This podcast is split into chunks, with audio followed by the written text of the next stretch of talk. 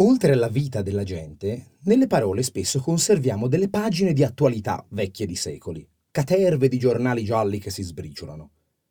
Sono pagine in cui è difficile leggere le satire di un tempo e comprendere come fossero sottili e divertenti, anche se sono del tutto analoghe alle nostre di oggi. Io sono Giorgio Moretti e questa settimana raccontiamo parole nate da nomi di persona. Oggi, Silhouette.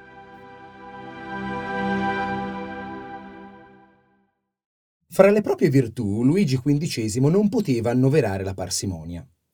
Spendeva e spandeva con una larghezza difficilmente concepibile, ma proviamo a metterci nei suoi panni. Una guerra oggi, un ampliamento di Versailles domani e si fa presto a vedere centinaia di milioni di franchi volare via.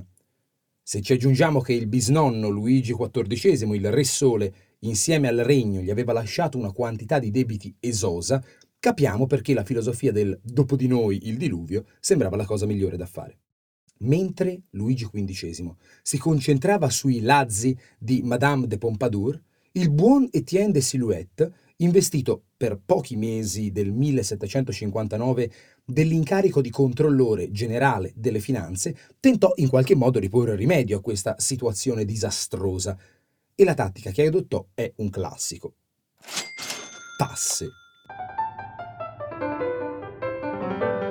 In particolar modo cercò di andare ad attaccare i patrimoni dei nobili e del clero, tassandoli i beni e le fastose residenze, mossa criticabile perché, come disse Ettore Petrolini, bisogna prendere il denaro dove si trova, presso i poveri. Hanno poco, ma sono in tanti. Inoltre, ovviamente, tentò di imporre un'amministrazione pubblica estremamente parca. Tagli, tagli. Inutile dire che questo non gli fruttò molta popolarità e il suo nome entrò ironicamente nel parlato per indicare una semplicità risicata, povera si chiamarono à la silhouette i calzoni che non avevano tasche e fu chiamato profil à la silhouette un tipo di ritratto molto alla moda di quel tempo che abbiamo ancora presente, quello che consiste nel ridurre a un'ombra nera il profilo della persona. Forse vi viene in mente quello di Alfred Hitchcock presenta. Peraltro, lo stesso Silhouette era un grande appassionato di questi ritratti e si dice che ne avesse una collezione intera. Questa antonomasia, anche se oggi il nesso col buon Etienne rimane quasi ignoto, ha avuto un successo clamoroso e si vede bene.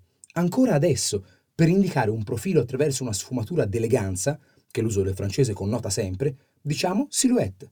E quando una ragazza o un ragazzo sfoggiano una splendida forma fisica, non possiamo che complimentarci per la silhouette.